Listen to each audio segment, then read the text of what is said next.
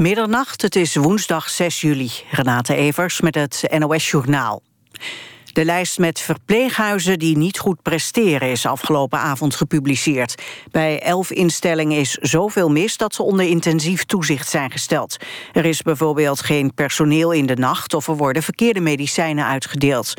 Het gaat vooral om grote organisaties die actief zijn in de grote steden. Opvallend in de lijst is ook WZH Haaglanden... de plek waar de moeder van staatssecretaris Van der Rijn wordt verpleegd. Van der Rijn heeft de lijst met verpleeghuizen gepubliceerd... onder druk van de Tweede Kamer. Bij een brandweeroefening in een leegstaand pand in Gelderop... is per ongeluk een grote brand uitgebroken. Collega's die niet aan de oefening meededen... zijn uitgerukt om de brand te helpen blussen. De oefening was in een groot monumentaal pand... waar vroeger een sterrenrestaurant was gevestigd. Wat er misging is nog onduidelijk. Voor zover bekend zijn er geen gewonden. Premier Rutte denkt niet dat het makkelijk zal worden om het associatieverdrag met Oekraïne aangepast te krijgen. Hij probeert dat in Brussel voor elkaar te krijgen na het referendum in april. Nederland wil bijvoorbeeld afspraken vastleggen over het bestrijden van corruptie en de toezegging dat Oekraïne geen lid wordt van de Europese Unie. Rutte zegt dat de onderhandelingen misschien wel maanden gaan duren. In Maastricht hebben dierenactivisten een kunstwerk vernield. Het werk bestond uit meer dan 200 levende wormen die aan vishaken hingen. De activisten hebben de vislijnen doorgeknipt. De wormen waren tentoongesteld bij de Kunstacademie. De activisten vinden het niet kunnen dat levende dieren worden gebruikt voor kunst. Geen van de wormen heeft het trouwens overleefd. De kunstenares heeft nog niet gereageerd op de actie. Het weer, vannacht nog een enkele bui. De wind neemt wat af. Overdag eerst wolkenvelden en nog een lokale bui. Later meer zon en het wordt 17 tot 20 graden. Dit was het NOS Journaal. NPO Radio 1. VPRO. Nooit meer slapen.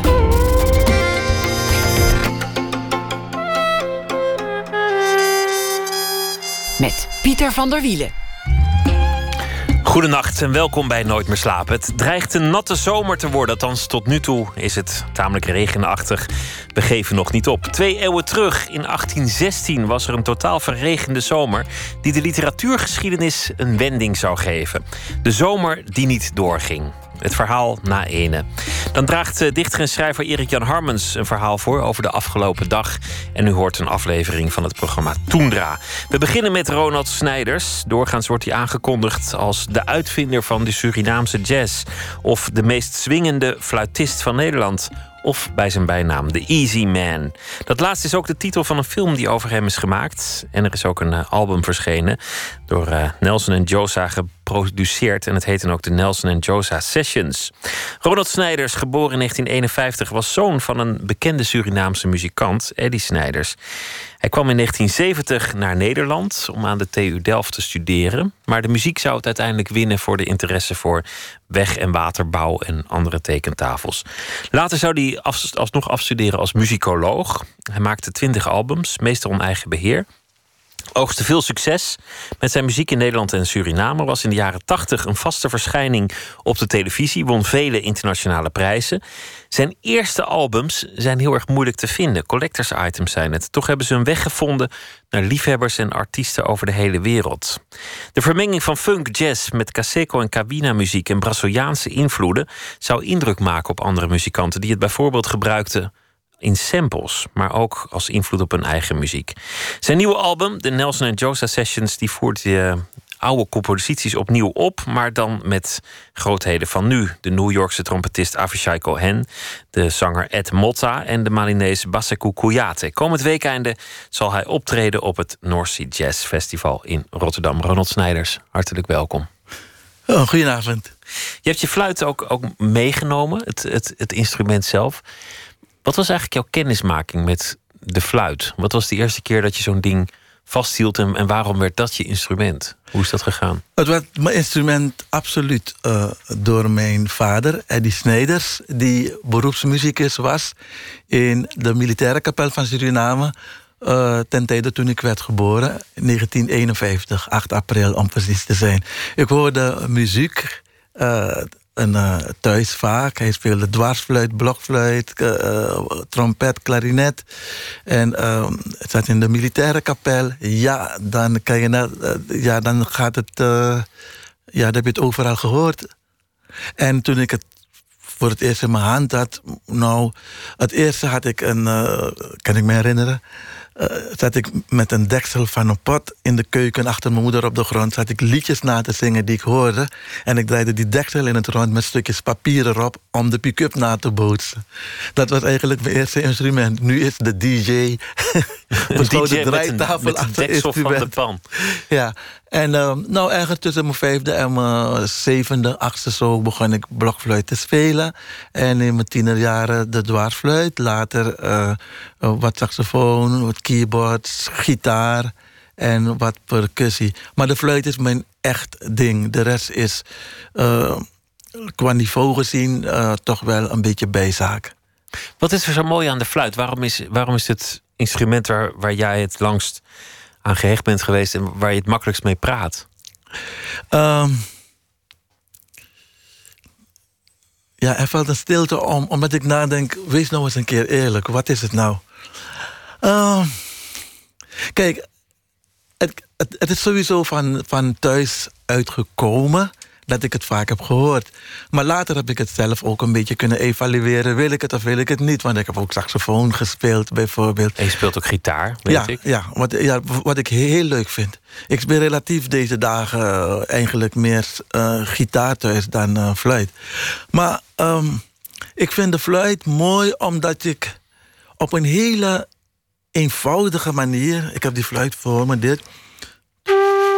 Dus je ademt uit en die lucht stroomt langs een, langs een uh, gat. En dan heb je... Dus normaal zou het... En, uh, en, en die manier van zijn met muziek, die bevalt me wel. Dat heeft een gitaar ergens ook een beetje... want je strijkt even je vingers rond, uh, langs, langs de snaren... en je hebt al geluid. Dus ik vind het leuk als een instrument dat heeft. Dus niet... niet een hele spanning nodig heeft. Zoals bij wat je bij een trompet toch wel vaak gaat merken op, op, op den duur. Ik hou van het hele easy. Dit zit heel dicht bij zingen dan eigenlijk. Als je zo weinig kracht hoeft te zetten, zo weinig hoeft te doen om een klank te, te hebben, dan is het bijna je eigen stem. Ja, klopt helemaal. Ik, ik, ik associeer daarom fluitspelen nog steeds veel met zingen. Ten meer dat ik in mijn jonge jaren een, een goede stem had. Ik werd door de fraters op de katholieke school waar ik zat... vaak uh, gevraagd om liedjes aan wat andere klassen te komen leren. Soms rond de kerst. En ook in sommige radioprogramma's in Suriname. Toen ik de baard in de keel kreeg, uh, vond ik mijn stem niet meer leuk. Maar ik ben maar de neiging om te willen zingen op de fluit is gebleven. Vandaar dat ik dit bijvoorbeeld vaak doe. Na, na, na, die twee samen.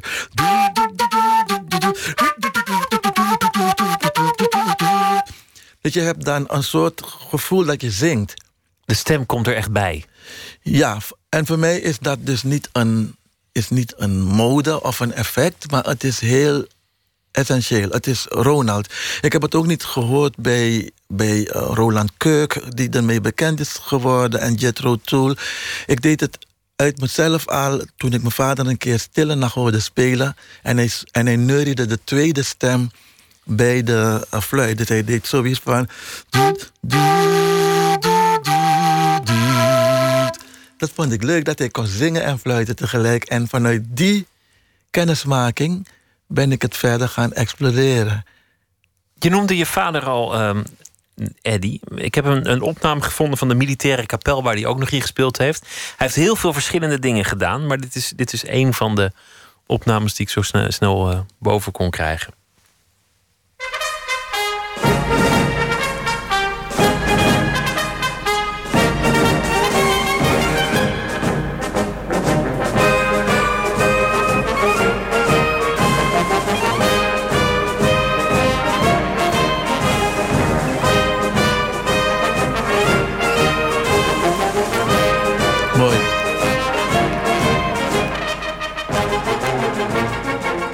Iets heel anders. Ik, ik had een hele andere muziek verwacht erbij. Maar dit, dit is echt gewoon een, uh, een optocht die hierbij hoort. Nou, maar als je de achtergrond hoort... Uh, daarom is het toch wel goed om muziek een beetje toe te lichten... waar ik, waar ik echt in geloof. De muziek die je net hoorde, ik pak weer mijn fluit... Het is eigenlijk... Het, het, het komt oorspronkelijk van... Banasi, Grenawarabon. Het is puur een volksliedje. En bovendien een Caribisch volksliedje. Het komt, uit, het komt volgens mij uit Jamaica. Maar in elk geval het heeft ook een Surinaamse uh, tekst. En wat Eddie Sneijder, mijn vader, heeft gedaan... heeft die muziek helemaal omgebogen tot marsmuziek. Waarom? In Suriname kon in die dagen niet worden gemarcheerd op Surinaamse volksmuziek. Men vond het niet iets dat serieus mocht meetellen. En wat hij probeerde in de jaren 40, eh, begin jaren 50... is om de waarde van de eigen Surinaamse cultuur en de muziek... toch gewaardeerd te krijgen bij de militairen voor serieuze mazen... waarin, waarin uh, prins Bernhard Suriname bezocht en een prinses Beatrix. En het is ook gelukt, want het liedje A la Pressie... heeft hij ook als eerste bewerkt voor de militaire kapel. Dus hij smokkelde de Surinaamse cultuur... dat officiële uh, marsgebeuren binnen. Ja, en, en daardoor heeft het meer waardering gehad. Het werd serieus gespeeld door mensen die in de houding uh, soms stonden, of, of wat dan ook.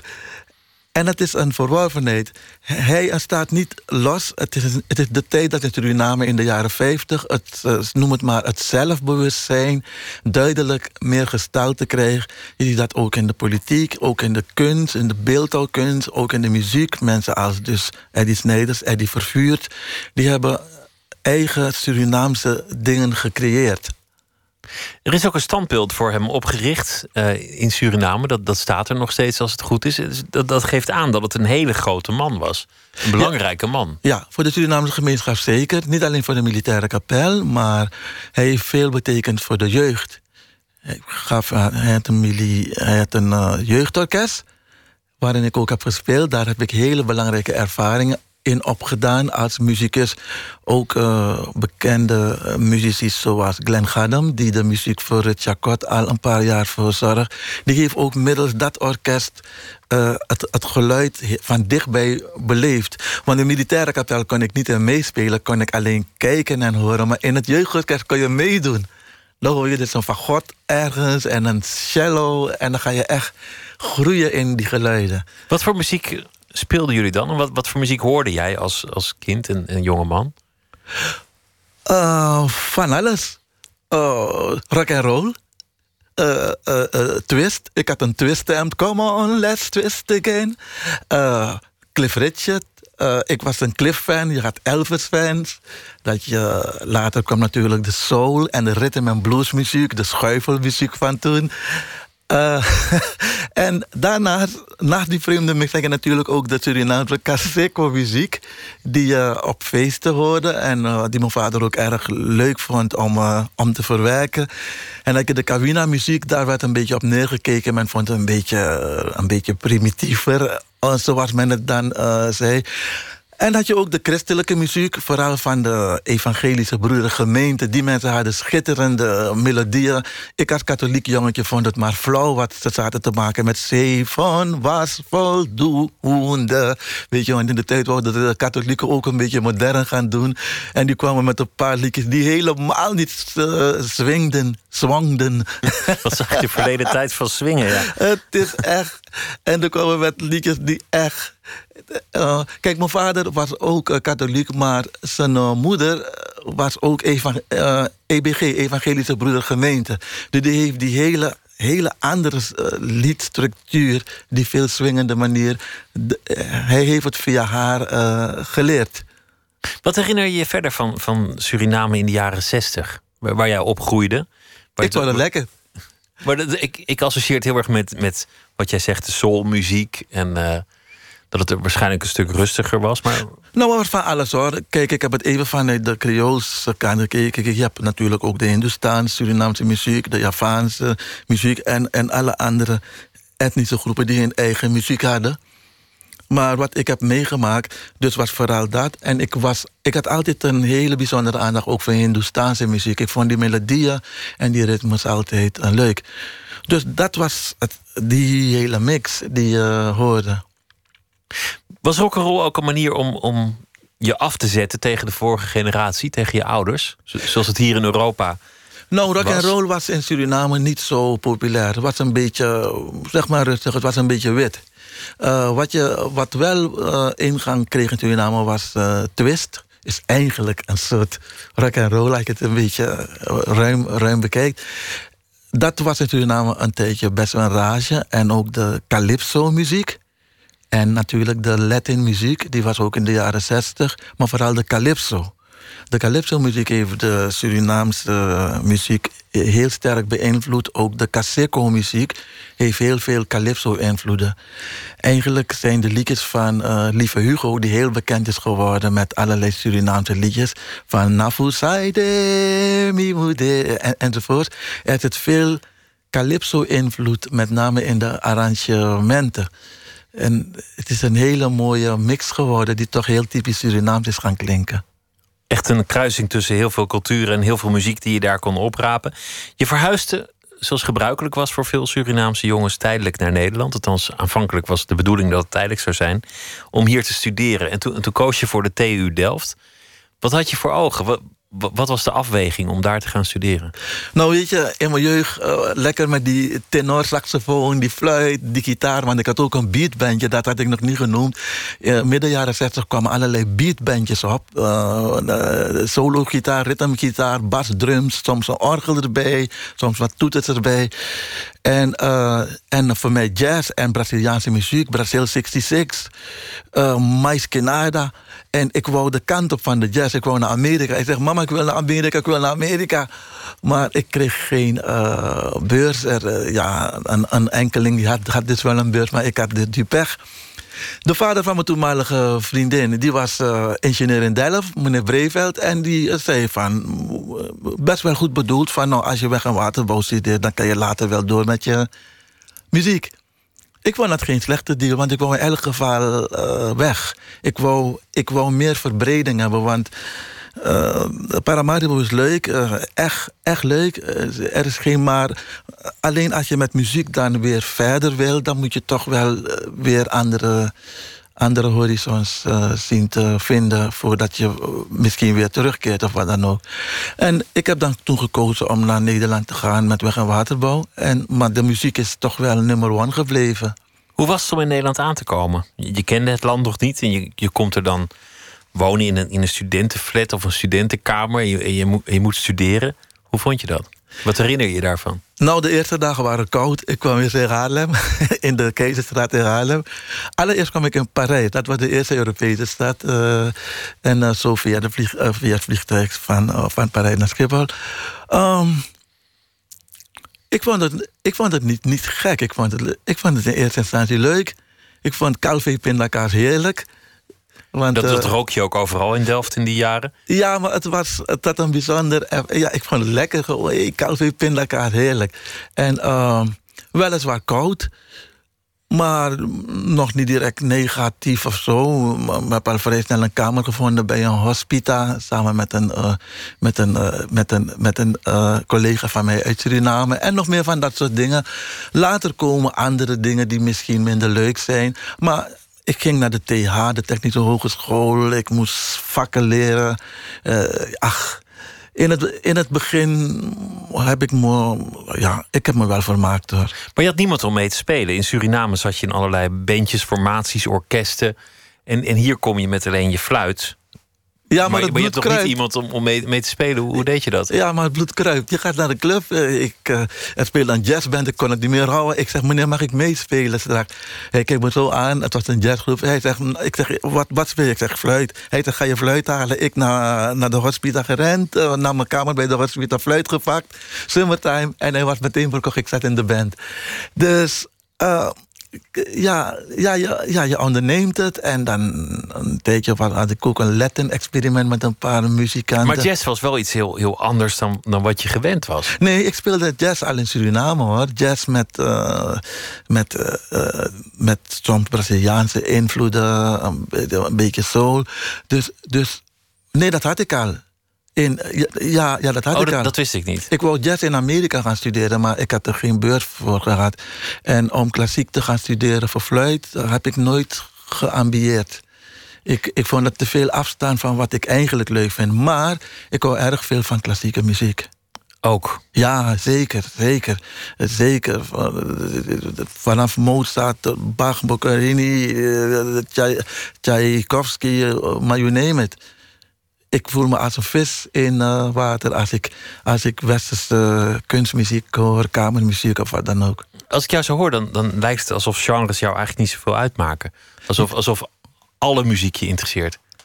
Uh, enerzijds wel, anderzijds uh, vind ik die die pluriformiteit, die, die veelzijdigheid is bij mij juist geen dus ratje toe. Juist omdat je weet hoe, hoe, uh, hoe stijlen bepalend kunnen zijn. Wat ik in feite van mijn vader toen al heb geleerd... dat hij van een volkslied een mars kan maken. Uh, weet je, uh, leer je heel goed gevoel hebben voor het begrip stijl. Stijl in muziek is een heel essentieel ding. Uh, je, kan, je kan bijvoorbeeld uh, Desafinado van, uh, van die Braziliaanse componist Jobim van. maar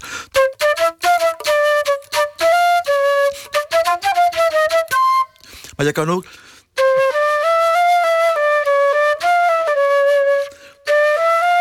Dat heb je een heel ander type salonmuziek. De, de stijl waarin je speelt, die gaat vaak bepalen hoe die muziek wordt dus hoe het overkomt en, en aan, en aan welke groep je het wil binden.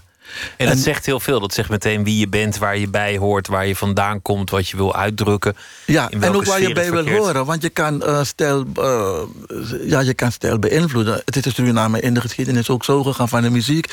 dat de uh, toenmalige Afrikaanse mensen de Europese stijlen begonnen te kopiëren. om in aan, ja, om in aanzien te kunnen groeien en op die uh, Europese feesten in onder andere Paramaribo te kunnen spelen. Dus, uh, maar nou, ze konden die waltjes feilloos spelen. Boom, pap, pap, boom, en die menenweg is alles. En later hebben ze een eigen ding gemaakt met die muziek. Het is helemaal niet gek om juist, uh, zeker als je iets leert, om de stijlen te leren kopiëren. Ik wil een stuk uh, laten horen van, van je laatste album. En het stuk heet uh, uh, Linux. Het verhaal is dat je in, in Amerika was en daar liep en je, en je bedreigd voelde. En, en, dat is de inspiratie geweest destijds om dit nummer te, te schrijven, al in de jaren zeventig. Ja, ik was gaan. nou, ik was ergens gaan jammen. Ik, ik was daar in mijn eentje gegaan. En toen, toen, ik kende iemand daar, Deo Convalius. Maar hij bleef in de club en ik wou naar huis. En toen liep ik alleen. Het was een warme zomer. Telkens hoor je weer een ambulance gaat langs. Het was al s'nachts twee uur of zo. Dus ik liep alleen naar huis. En ik had alleen mijn fluitdoos bij me. Ik dacht, oh jee. Nou, toen begon ik een beetje stoer te lopen met die fluitdoos in mijn hand zo. En en om het nog stoerder te laten lijken, ben ik maar gaan zwaaien met die fluitdoos terwijl ik liep. Zoiets van: hey man, I'm an angry man, don't fuck with me. Zo was zo'n zo, was zo stijl, begrijp je? Een afschrikwekkend loopje. Ja, maar in dat loopje begon ik zo, zo.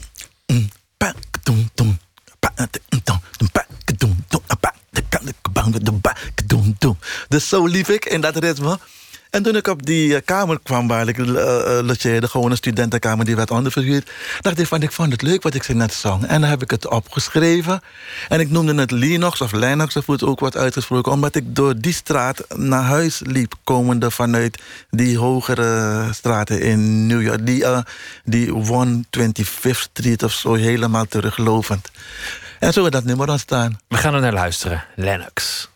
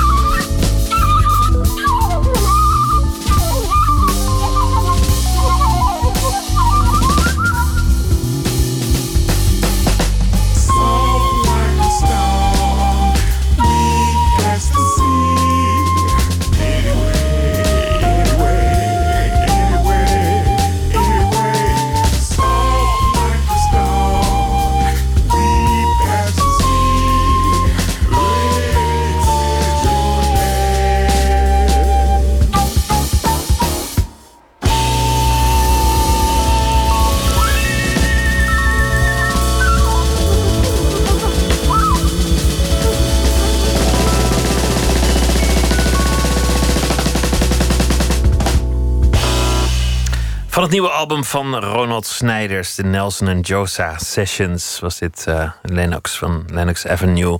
Je vertelde net hoe je het nummer uh, schreef. Het ritme van het stoer proberen te lopen in een grimmige omgeving. En dat leidde tot de compositie. Hoeveel composities schrijf je eigenlijk? Veel. Veel. Is, dat, is dat een dagelijkse bezigheid? Uh, zo, ja, zoveel als ik kan. Ook al heb ik het druk.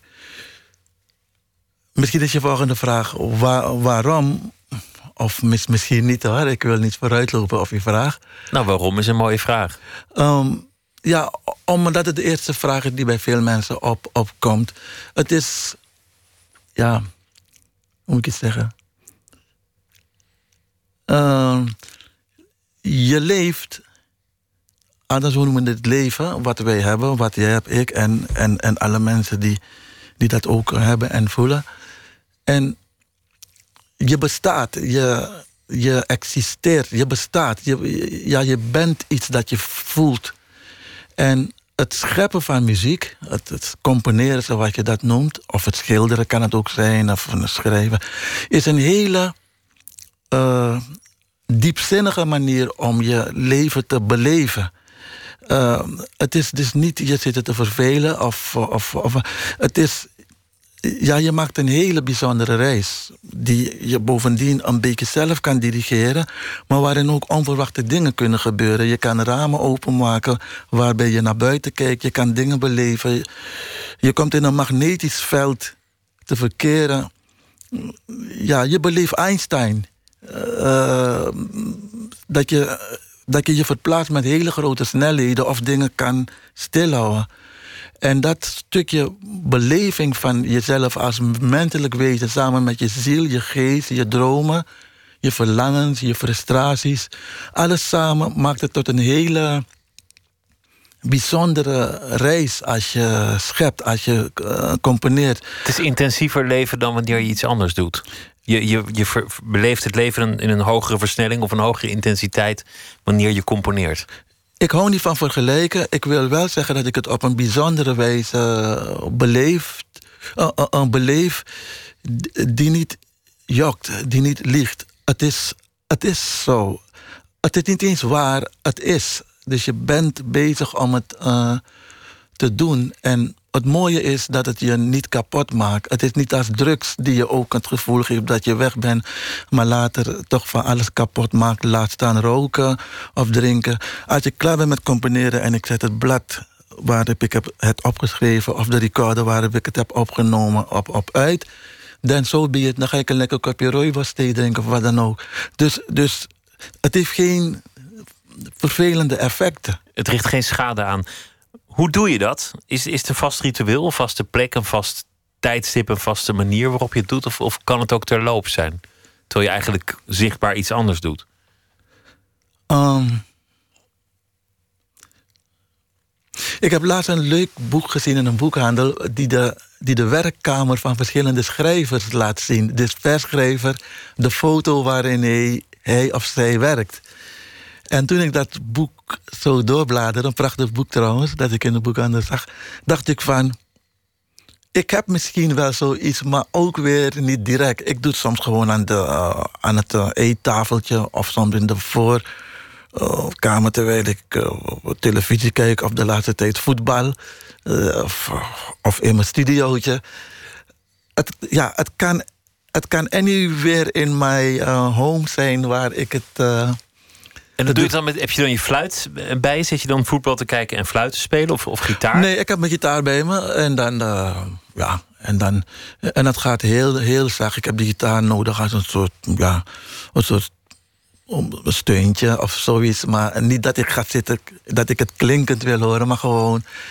En het is dus steeds wat ik zeg, het is indrukwekkend zoals ik dat. Uh, ervaar. Ik begrijp het zelf ook niet helemaal, want het lijkt alsof ik het allemaal kan verklaren, maar dat is, uh, dat is niet, niet waar. Ik, ik begrijp niet alles. Ik begrijp niet alles wat ik zelf ben. Ik doe mijn best, maar uh, misschien is het wel goed dat ik niet alles weet. Dat er nog magie is. En verwondering. Ja, ja je noemt het dan magie of zo, want je, ja, je kan het niet. Uh, ja, je, ja, Ja, je komt tot een bepaald punt en dan doe je het omdat je het uh, doet. Je bent, wat ik zeg, je komt in een soort magnetisch veld waarin je, waarin je best wel openbaringen ook krijgt van bepaalde dingen, van bepaalde gevoelens. Ja, zoiets. Het is moeilijk uit te leggen. Sorry dat Nou ik ja, het een beetje. Nee, ik vind het interessant. Je, je um, trekt het een beetje in het filosofische. En, en daarom ben ik eigenlijk ook benieuwd wat, wat voor jou, hoe jij je bestaan ziet. Wat, wat, of jij bepaalde uitgangspunten hebt in je leven, een motto of, een, of, of iets waar je zelf aan wil houden. Of, of je daar een rode lijn in ziet.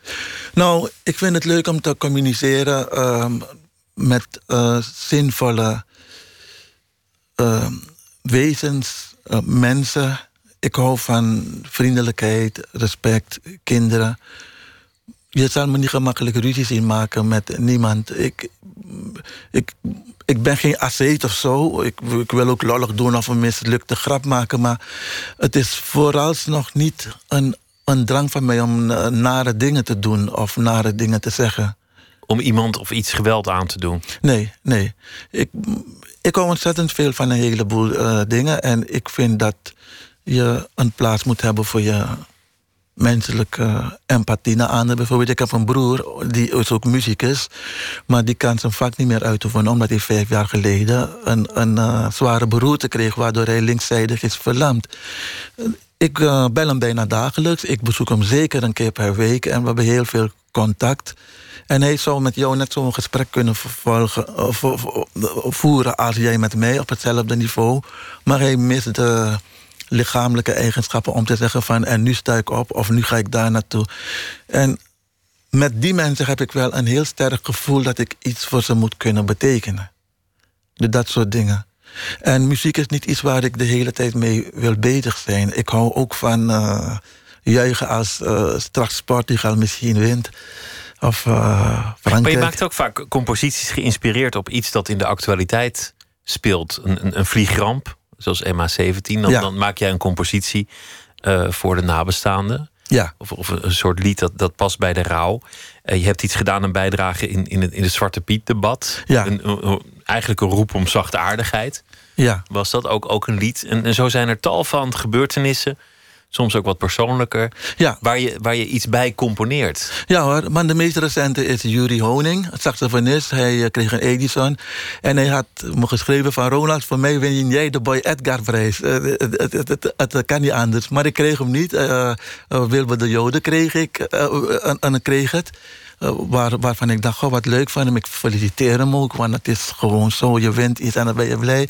Maar ik vond het zo te gek dat jullie zo zich naar mij had uitgesproken. En ik vind hem ook een leuke muzikus. We hebben een keer in, in, uh, in Zuid-Afrika samen gemusiceerd. Dat ik denk, dat ik dacht, ik componeer een stukje voor Yuri.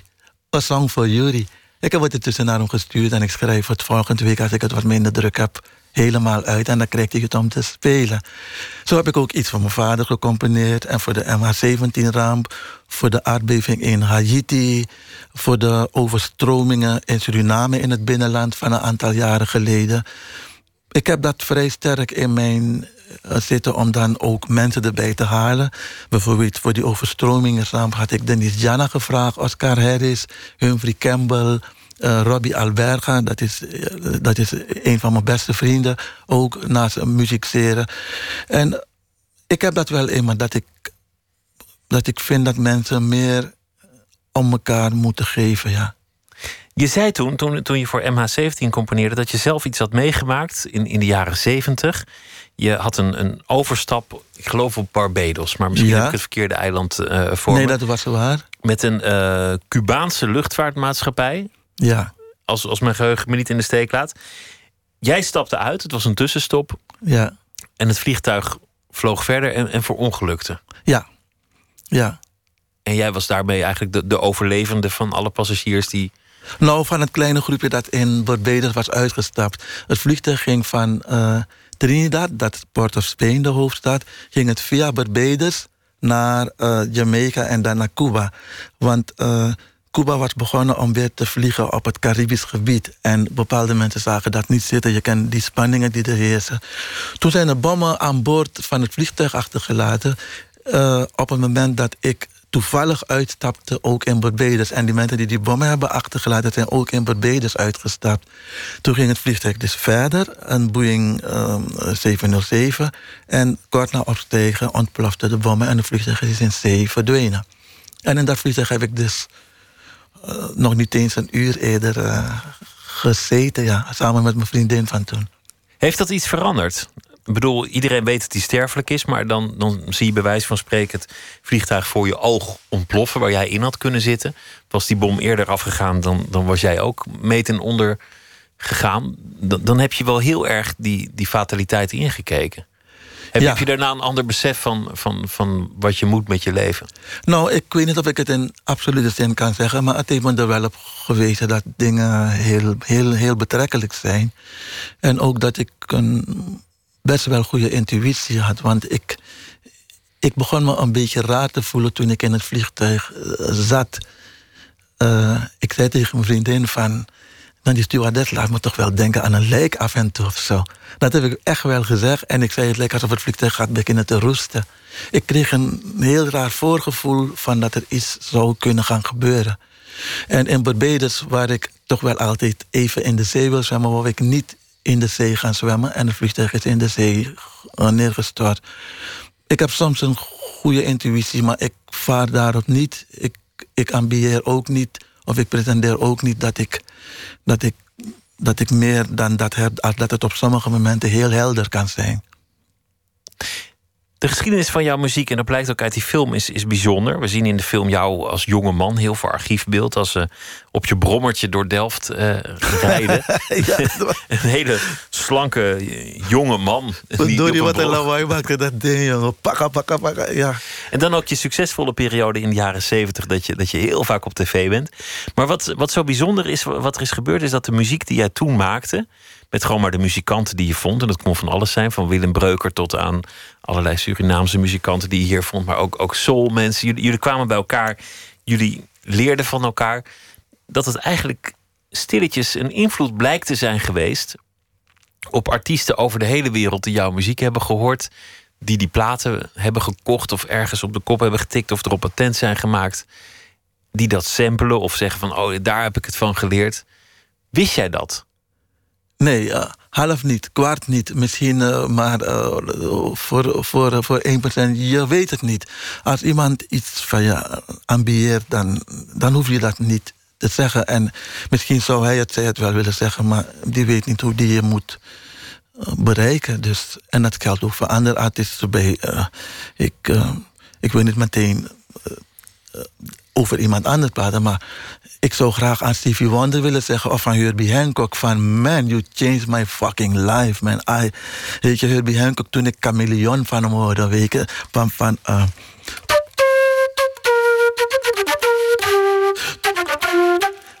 man, die riff en die muziek... Ik heb trouwens later met die saxofonist kunnen spelen... met het Suriname Music. Die hadden hem kunnen uitnodigen. Maar dat is zo indrukwekkend. Dus ik kan me best wel voorstellen dat mijn muziek... ook iemand helemaal uh, op hele nieuwe ideeën kan brengen of, of dat hij het gewoon omarmt. Want waarom praat ik er zo eenvoudig over? Omdat muziek niet iets is dat van jou is. Muziek geef je door. Het wordt je aangereikt, je ziet het als, als componist, als creatieve persoon.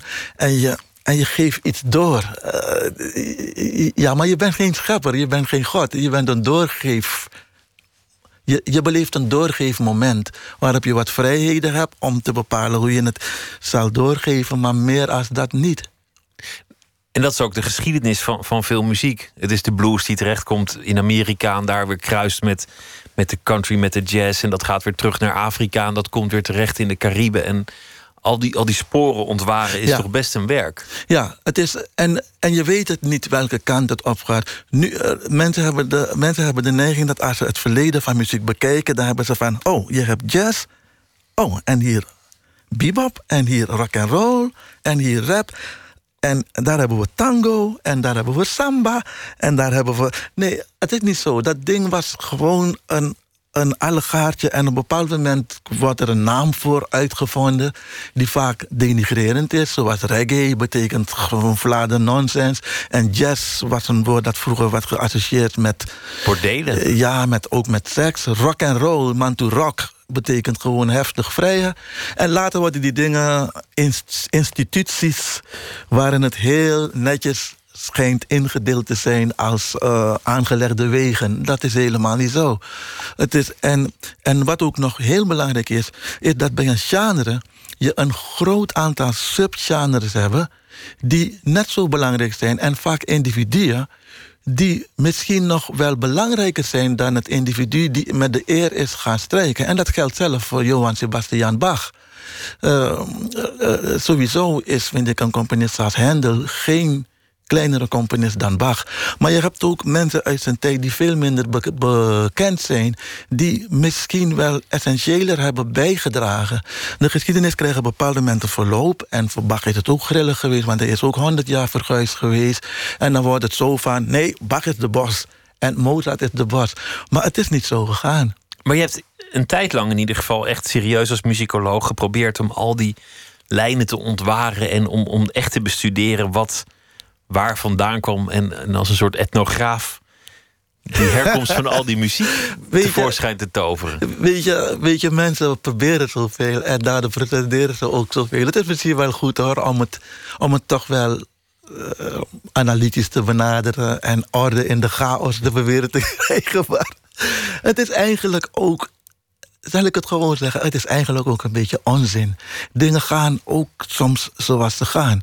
Je moet dingen van twee kanten uh, kunnen bekijken. Anders ben je, uh, zowel als wetenschapper, ben je helemaal vastgeroest. En ik beschouw muziek als een vorm van wetenschap. Ook uh, componeren en goed kunnen spelen. Het is toch wel, je hebt iets ervoor. Maar je moet ook de vrijblijvendheid kunnen inzien dat de eerste beste persoon die twee, drie akkoorden kan spelen en, en, met die gitaar of, of dat die ook iets betekenisvols kan neerzetten. En hij heeft nergens over nagedacht. Hij weet niet eens hoe die akkoorden heten, maar het werkt.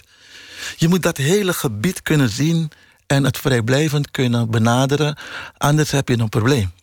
Dat is een, is een belangrijk criterium. Het werkt. Waarom werkt Elvis wel, waarom werkt het andere niet? Ja. Het zijn, zijn misschien nou, dezelfde akkoorden. Ja, het kan ook een combinatie zijn hoor. En je moet in je leven ook kunnen accepteren. Dat is echt zo. Dat je dat, dat geluk bestaat. Uh, een geluk is wel te beredeneren als de right. Dat je op het juiste moment daar bent. Dat je de juiste mensen om je heen hebt. Maar in elk geval, uh, sommige mensen hebben hebben door allerlei factoren hebben ze het geluk dat ze qua mediakracht of wat dan ook duidelijker worden neergezet dan anderen die soms pas heel later uh, worden uh, ontdekt. Zoals Charles, Charles Bradley bijvoorbeeld, die uh, soulvolle zanger. Die nu furoren maakt, maar al heel lang bezig was. Ja, ja die was... Uh, ja, niemand kende die man. Ik zag hem voor het eerst op Noordzee ergens, uh, ergens staan toen Gio Vanka optrad en ik met haar was. En hij trad daarvoor op. En uh, een kleine groep fans stond om hem te juichen. En één of twee jaar later was die man een hoofdact. En nu is het een wereldact zo ongeveer. Je, je kan geluk hebben en je kan ook uh, pech hebben. Ik wil een nummer laten horen van je, van je laatste album. Dat speel je samen met Basekou Kouyaté uit uh, Mali. Het heet Mali Funk en je speelt met meer Afrikaanse muzikanten samen. Het is een interessante ontmoeting tussen, tussen Mali Suriname, Europa en, en de, de Amerikaanse muziek. Laten we luisteren naar Mali Funk.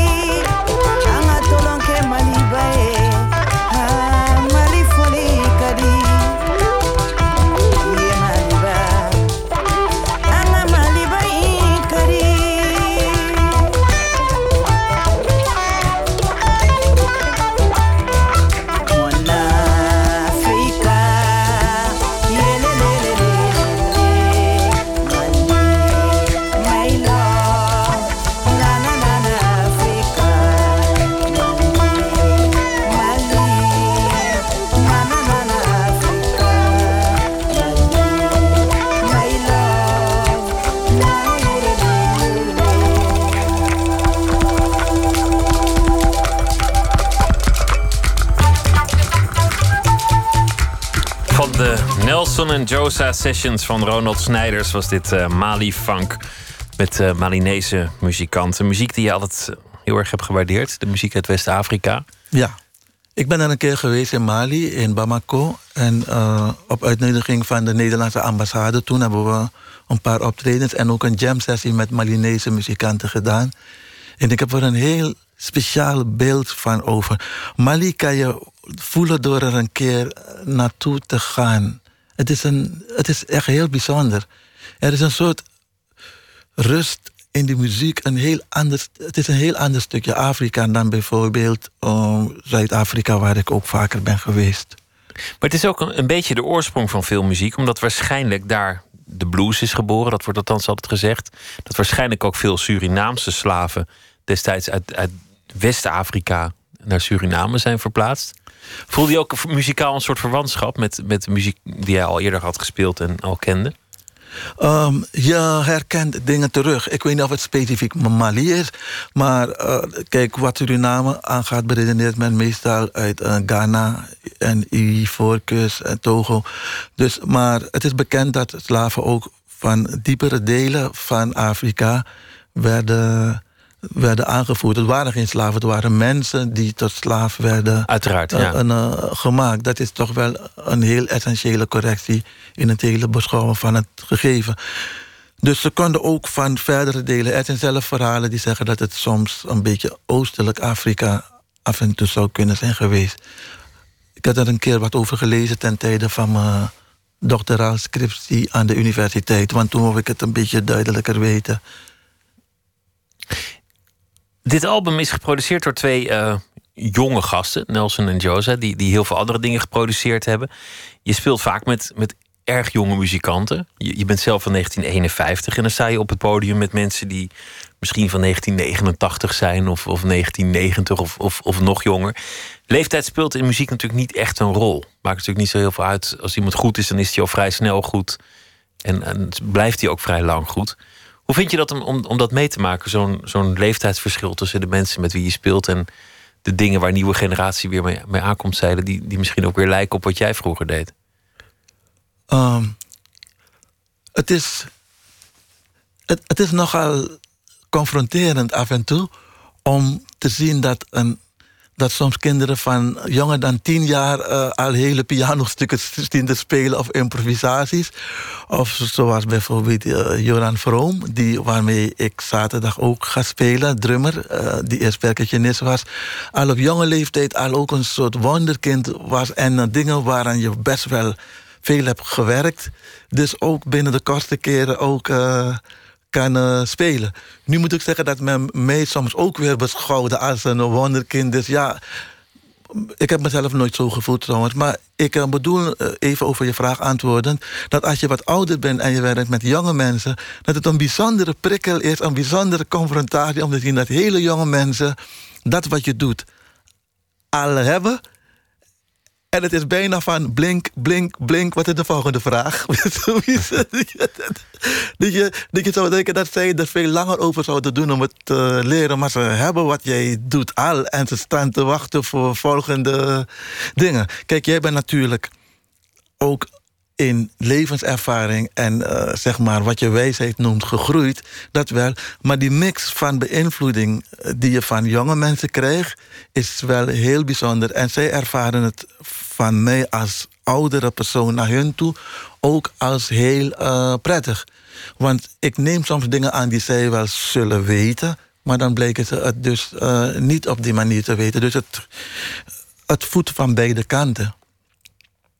Het is ook interessant, in, in de film zit ook een, een stuk dat je aan het opnemen zijn. Dan, dan, valt op dat je zeer geconcentreerd bent, uiteraard, op het moment dat je dat doet, maar dat je ook heel goed let op waar iedereen mee bezig is. En dat het soms in hele kleine nuances zit. Vooral bij, bij het ritme. Dat je een ritme en een onderritme en, en nog een ritme daaronder onderscheidt. Wat, wat echt op een heel gedetailleerd niveau gebeurt. Nou, kijk, je hebt, kijk, muziek is een combinatie van, zeg het maar, van krachten. Als je zegt ritmes, ritmes zijn krachten. Je hebt momenten dat er geluid is en momenten dat er geen geluid is. Dus als je tang, te tang, tang. Op het moment dat ik niet tang zeg, zit er, zit er niets. En die combinatie van het benadrukken van een moment en het niet benadrukken, dat is in muziek heel essentieel. Bij één solo-instrument ook al, maar als een paar mensen gaan samenspelen, kan je soms hebben dat er, ik noem het even, antiritmen ontstaan en dat het, dat het doel wat je eigenlijk nastreeft wordt afgeremd. En dat hoor je vrij goed als je met bepaalde ritmen bezig bent. Bijvoorbeeld als je, als je funk speelt, van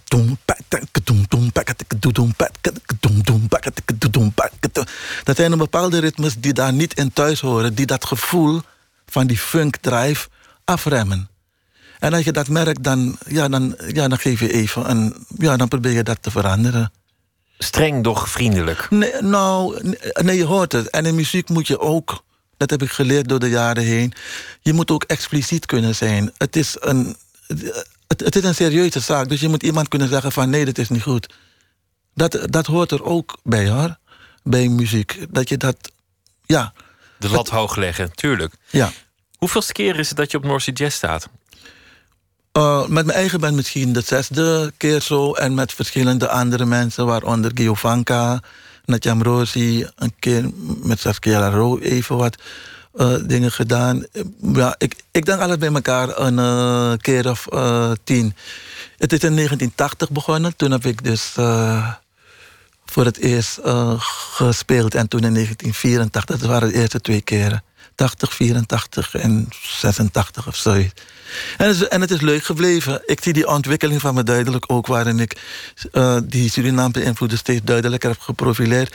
Trouwens, ik ben geen uitvinder van de Surinaamse jazz. Dat is, misschien, dat is wat... Het wordt wel vaak gezegd. Nee, de, kijk, ik heb een bepaalde muziek. De Kawina jazz heb ik wel als eerste persoon op die manier gemixt. Maar de uitvinder van de Surinaamse jazz... ja, god... Ja, dat zijn eigenlijk eh, de voorouders van alle, eh, met name Afro-Surinamers. Maar niet ik. Het is, eh, jazz is een, is een gezamenlijke zaak. Maar je geeft door, zoals je eerder zei. Maar wat wel, wat wel mooi is om te zien... dat je vanuit Delft heel populair bent geworden in Suriname. Dat jouw muziek daar gedraaid wordt, leeft. En, en dat, je, dat je daar echt naam hebt gemaakt vanuit het koude Nederland toch ook voor een deel. Ja, dat is een, dat is een hele bijzondere gewaarwording. En, en bij mij is het vooral gegaan via een paar onverwachte dingen. Bijvoorbeeld, ik had een liedje Kong Isibaka, Kom gauw terug... voor een televisieserie hier gecomponeerd van het Icon. Het is een uh, liedje dat zo gaat...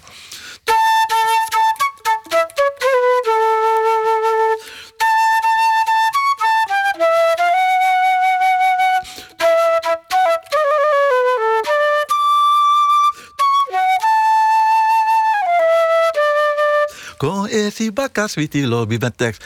En ik dacht, nou ja, leuk liedje, uh, televisieserie, Icon, heeft wat aardig betaald, goed, klaar.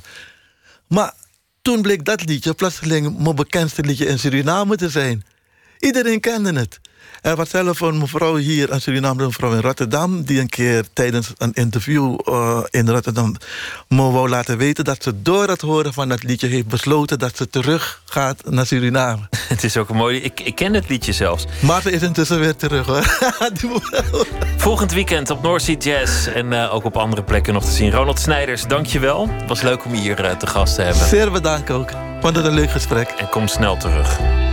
Zometeen gaan we verder met uh, Nooit meer slapen. Twitter, VPRO NMS. We zitten op Facebook. En u kunt zich abonneren op de podcast via iTunes of de website van de VPRO.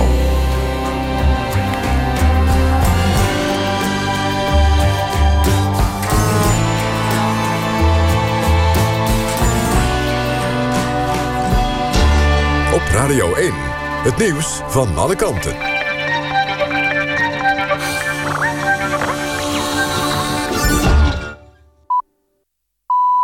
1 uur. Renate Evers met het NOS Journaal.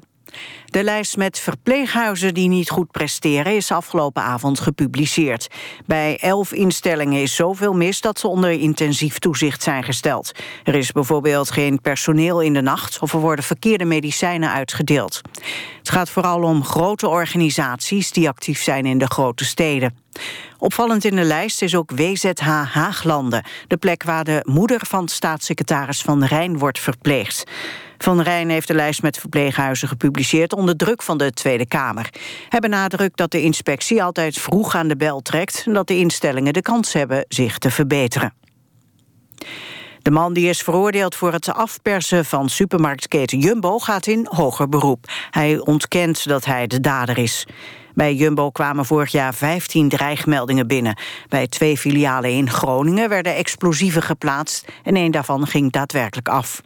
De politie kwam de man op het spoor door de kookwekkers... die gebruikt zijn bij het maken van de bommen. De man bleek een van de kopers van zo'n kookwekker. Ook werd zijn DNA gevonden onder de postzegel van een bombrief. De rechtbank veroordeelde de man tot acht jaar cel. De trend dat jongeren steeds minder roken, drinken en blowen... heeft zich ook vorig jaar doorgezet, zegt het Trimbos Instituut. De daling heeft te maken met nieuwe campagnes en veranderde wetgeving. Zo is het sinds twee jaar verboden om alcohol of tabak te kopen onder de 18. Het Trimbos Instituut waarschuwt voor een nieuwe trend. Steeds meer jongeren ontdekken lachgas. Bijna 1 op de 12 scholieren heeft dat wel eens gebruikt. Lachgas wordt gezien als een onschuldig middel... al leidt het wel tot een kortstondig zuurstoftekort in de hersenen. Het weer, vannacht nog een enkele bui. De wind neemt wat af. Overdag eerst wolkenvelden en nog een lokale bui. Later meer zon en het wordt 17 tot 20 graden. Dit was het NOS Journaal. NPO Radio 1. VPRO. Nooit meer slapen.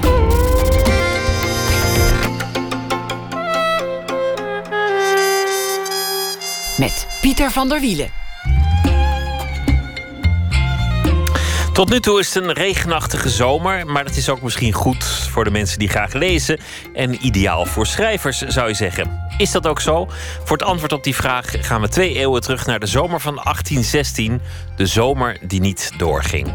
De Toendra-documentaire krijgt u te horen Oorlog in de Huiskamer. We beginnen met Erik-Jan Harmens, schrijver en dichter. Deze week zal hij elke nacht een uh, gedicht of een verhaal maken bij de voorbije dag. En dat even na ene, dat is nu voordragen. Erik-Jan Harmens, goeienacht. Goeienacht, Pieter. Ik hoorde net in het nieuws dat jongeren nog meer drank en drugs gebruiken dan, dan voorheen. Dat zal wel. Ik kan me, kan me herinneren dat jij daar vorig jaar een verhaal over maakte, over, over drank en drugs. Naar aanleiding van het uh, hitje. Wat heeft je vandaag uh, bezig gehouden? Nou, ik was sowieso, als je het dan over uh, drank hebt, ik was sowieso, mijn dochter die is acht, 18 geworden, dus die heeft vanavond haar feestje in het park in Amsterdam met heel veel drank. dus dus dat, dat heb ik meegemaakt. Daar gaat mijn verhaal helemaal niet over. Maar dat was wel even iets waar ik, wat ik ook heb gefaciliteerd door wat kratten bier het park in te dragen. Dus dat is de anekdote. Dat, is, ze, is, ze, is ze al ja. terug? Nee, ze is nog niet terug. Oh, dus je, je zit een beetje als, als ouder rechtop op de bank en je houdt ja. je hart vast. Nou, ja. nou, gelukkig kom ik op de radio, dus dan heb ik in ieder geval een activiteit, toch? Om de tijd te overbruggen. Oh, vreselijk lijkt me dat. Wacht op een puberdochter. Ja, ja, ja. Ik wacht rustig door tot ze thuis komt. Wat heeft je uh, wel uh, geïnspireerd? Ja, nou ja het, gaat, gaat, wel over een, een, een interview wat ik las in Trouw met Maarten het Hart. En zal ik maar gewoon voorlezen? Ga je gang. Ja. In Trouw las ik een interview met Maarten het Hart. Ik raakte ontroerd door een detail. Journalist Joost van Velsen was onderweg naar het huis van de romanschrijver in Barmond bij de verkeerde bushalte uitgestapt. Hij belde om te melden dat hij iets later zou zijn, waarop het hart antwoordde, wacht maar, ik loop je wel tegemoet. En dat deed hij ook. Het is maar een detail, maar het zei wat mij betreft alles over de auteur. Ik vond het lief dat hij met een klein gebaar de loper uitrolde voor de journalist. En het strookte niet met het beeld dat ik van Maarten het hart had. Toen ik acht jaar oud was, ging ik met mijn moeder in Alphen aan de Rijn, waar ik ben opgegroeid, naar de plaatselijke boekwinkel, waar de schrijver zou worden geïnterviewd over zijn bestseller Een Vlucht Regenwulpen. Daarna zou hij vragen beantwoorden. Zijn er nog vragen? riep de gespreksleider inderdaad, maar het bleef stil. Alphenaren kunnen heel schuchter zijn. Niemand? smeekte de interviewer. Deze achtjarige nam er één voor het team. Ik stond op en vroeg, gaat u ooit kinderboeken schrijven? Er volgde een bot en kort antwoord. Nee. En toen schokte hij naar de signeertafel. Mijn moeder zei dat ze het goed vond dat ik een vraag had durven te stellen... maar ik vond Maarten het hart helemaal niet lief. En als ik nu zelf ten overstaan van lezers word geïnterviewd... en iemand, laten we zeggen, een jongen van acht... stelt me net zo'n triviale vraag, bijvoorbeeld... wat is uw lievelingseten? Dan antwoord ik extra vriendelijk... ik hou erg van Thais. En als dan een stilte valt, want wat moet je daar verder over zeggen... roep ik erachteraan, ik heb er trek van gekregen. Goeie vraag, man. Goed zo, je moet altijd aardig zijn, zeker voor de, voor de jongeren. En, en uh, het is jou je hele leven bijgebleven. Dat is ook wel grappig dat Maarten het Hart uh, dat niet was. Nee, en volgens mij is het toch best een aardige kerel. Volgens mij ook. Hij staat alleen achterlijk vroeg op, om vijf uur of zo. ja, dat weet ik, want we hebben wel eens geprobeerd hem in dit programma te krijgen. En toen zei hij, nou, dan sta ik alweer bijna op. Daar ja. heb ik echt geen zin in om dan nog in zo'n studio te gaan zitten. Ben je mal? En toen vroeg hij erachteraan, hoeveel, hoeveel boeken denk je dat ik extra verkoop... door midden in de nacht op de radio te komen? Heel, oh, heel praktisch. Had ik ook niet verwacht. Maar goed. Nee, nee, nee. nee, nee. 20.000 roep Was het maar zo'n feest. Erik Jan, dankjewel. Succes met je dochter en uh, graag weer tot morgen. Goeienacht. Tot morgen, Pieter, dank je. Dit uur ook weer veel artiesten die komen twee keer aan de optreden op North Sea Jazz. Zoals de Italiaans-Belgische zangeres Melanie de Basio. Hier is ze met een nummer van het album No Deal uit 2014. De titel daarvan is The Flow.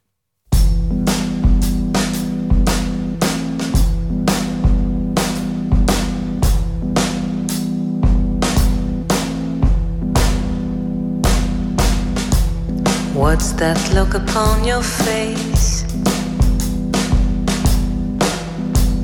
It seems you've got a lot to say, but no words come. The flow seems to be gone. Let's sing the way through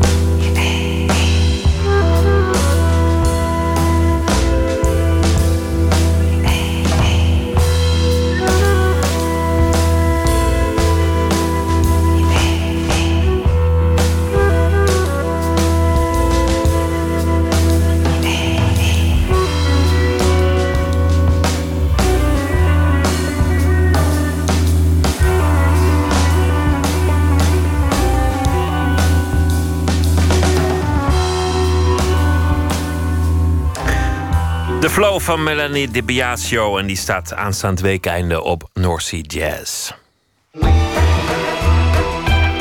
Nooit meer slapen.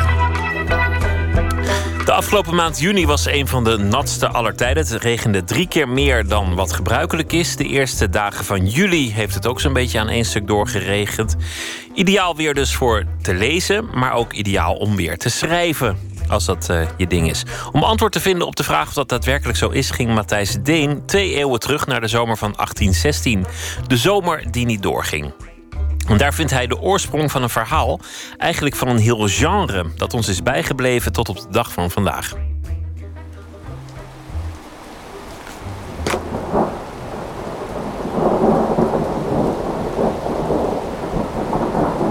Het is halverwege mei 1816. Is dus gevorderde lente, maar dat is nergens aan te merken.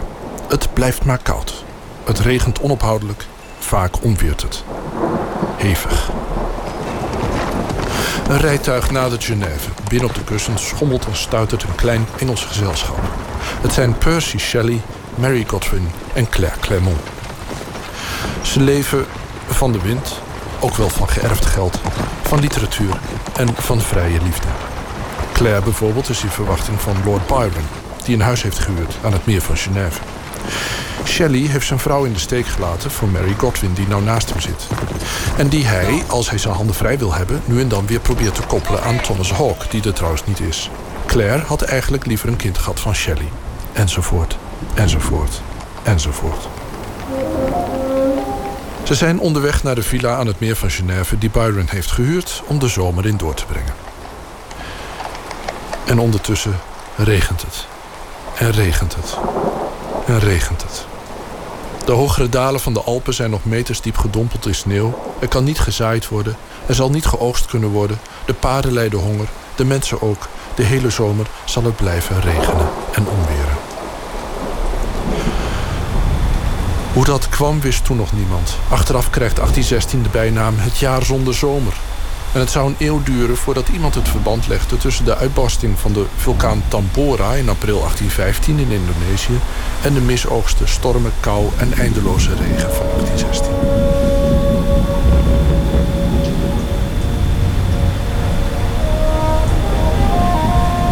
De uitbarsting van de Tambora was tien keer heviger dan die van de Krakatau een halve eeuw later. De knal werd op duizenden kilometers afstand gehoord. Wat die uitbarsting teweeg heeft gebracht aan ellende, het is nauwelijks te bevatten. Bij de uitbarstingen zelf meteen kwamen al tienduizenden mensen om. Maar de wereldwijde verstoring van het weer en de misoogsten, een schipbreuk en de honger die daarop volgde, het is allemaal moeilijk te becijferen. De kracht van de uitbarsting was in ieder geval groot genoeg om één kilometer berg te vergruizen en tientallen kilometers de lucht in te slingeren. Bij de ontploffing van de berg Tambora waren honderden kubieke kilometer as en puin de atmosfeer ingeslingerd, waardoor de hele aardbol was omgeven door een fijn vlies van zwavelzuur op zo'n 40 kilometer hoogte. Het zonlicht dat de harten van de jonge romantici had moeten verwarmen en het ijs had moeten laten smelten, werd teruggekaatst, het heelal in. En beneden bleef het koud. De tambora kwam ongelegen voor het gezelschap. Want vooral Mary had zich zo verheugd op uitstapjes in de Alpen en boottochtjes op het meer. Maar dat konden ze wel vergeten. Later zou Mary, terugkijkend, schrijven. Het bleek een natte, onaangename zomer te worden... waarin onophoudelijke regens ons dagen achterin in huis hielden. Maar s'avonds verzamelden we ons rond een vlammend vuur... en vermaakten ons nu en dan met wat Duitse spookverhalen... die ons in handen waren gekomen. Deze verhalen wekten bij ons een speels verlangen naar imitatie. Laten we allemaal een spookverhaal schrijven, zei Lord Byron. Vertel eens over Shelley en Byron. Shelley en Byron. Ja, het waren twee, uh, het waren twee, uh, twee boezemvrienden. Twee mannen die het allebei wilden maken in de, in de literatuur. Shelley was, uh, was daar nog niet zo ver mee. Byron al wel. Byron was een, een, was een schandaal. Een beetje een rockster zou je hem nu kunnen noemen. Hij ging naar bed met iedereen, had een, uh, had een wild, een losbandig leven, had nooit geld. En desondanks kocht hij de duurste spullen en ging hij op de duurste reizen. En een van die reizen bracht hem naar, uh, naar het meer van Genève... waar hij het allermooiste huis huurde dat daar te krijgen was... om naar de zomer door te brengen. Dat is de zomer van 1816 geweest. Dat is de stem van Philip Dreugen. Die schreef een boek over de zomer van 1816. Dat boek heet De schaduw van Tambora. En uh, Shelley met zijn jonge bruid Mary die ging daarheen om daar op bezoek te gaan. Ze hebben daar ook een huisje gehuurd, een wat kleinere, ietsje, ietsje verderop. Om bij Byron in de buurt te zijn? Om bij, hem, om bij de grote ster in de buurt te zijn, want ze bewonderden hem enorm. Um, en ja, het werd eigenlijk een beetje een vakantie die in het water viel. Want het regende de hele tijd en het onweerde de hele tijd. En dan gingen ze met een bootje op het meer van Genève. En dan moesten ze echt heel snel weer naar de kant. Omdat het bootje bijna zonk, omdat het zo heftig onweerde en, waaide. Op een gegeven moment besloten ze van we blijven maar gewoon thuis. We blijven maar in dit, in dit prachtige huis. En om er wat te doen te hebben, organiseerden ze een schrijfwedstrijd.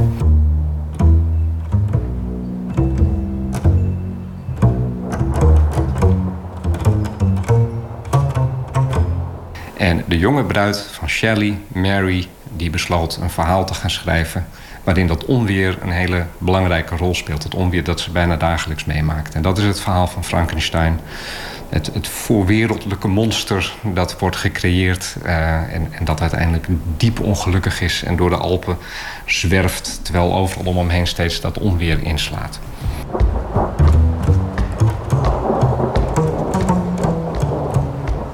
Alleen zo eenvoudig ging het nou ook weer niet.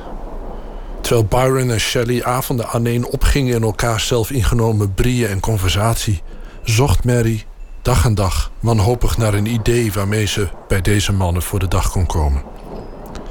En zo leuk zal het niet geweest zijn met de schuinsmarcheren Byron, die alles deed om de door hem bezwangerde Claire Clermont te ontlopen, en de ontrouwe losbol Shelley, die, laten we er geen doekjes om winden, de vrouw met wie hij getrouwd was in zwangere staat voor haar had achtergelaten en toen Mary in 1815 een kind van hem verwachtte en nog eens op uit was. Met diezelfde Claire, die haar stiefzuster was.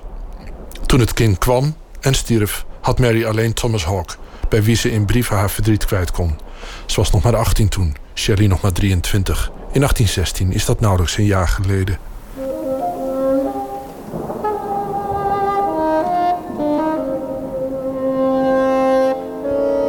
Ja, er speelde het een en ander onderhuids daar... in dat huis aan het meer van Genève, bij dat haardvuur. Terwijl de regen eindeloos tegen de ramen sloeg... de luiken klapperden, de kaarsen walmden... en s'nachts de bliksem insloeg in de bergen om het meer.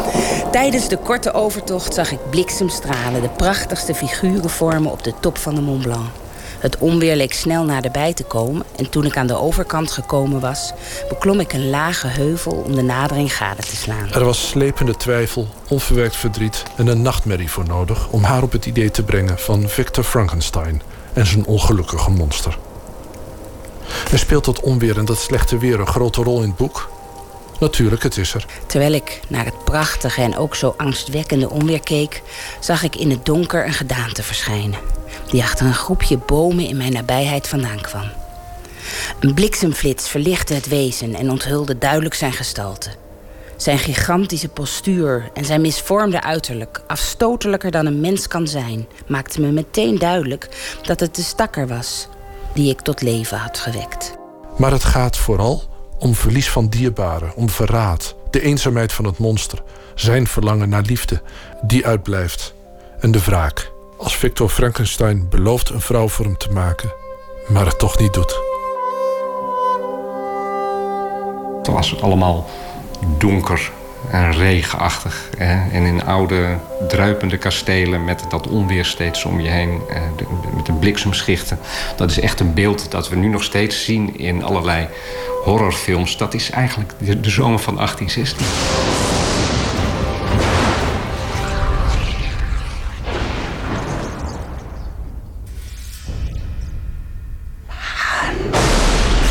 Percy Shelley en Lord Byron schreven aan spookverhalen in die zomer die niet doorging. Het is onbekend, het is verwaterd, het is weggespoeld met de tijd. Maar het monster van Mary, het monster van Frankenstein, is nooit meer weggegaan. Het spookt nog rond in allerlei gedaantes. Oh, be careful, Mr. Frankenstein. You toy with wrathful forces. En in al die verhalen bliksemt het. Now, By the miracle of electricity, I give you in three, two, one, life. Ook in de bewerkingen van het verhaal, de films die erop gebaseerd zijn, waar monsters tot leven worden gewekt. Denk aan de weersomstandigheden van Jurassic Park, nadering van de T-Rex.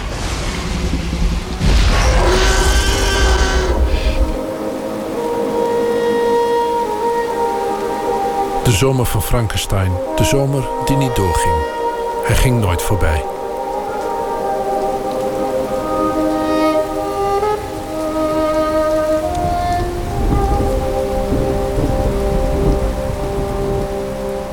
De zomer die niet doorging en daarmee ook nooit voorbij ging. Een bijdrage van Matthijs Deen en de stem van Mary Shelley werd gelezen door Sanne Deurlo. Anagrams, de titel van het zevende album van de Amerikaanse singer-songwriter Stephen Steinbrink. En daarop stond dit liefelijke nummer Absent Mind.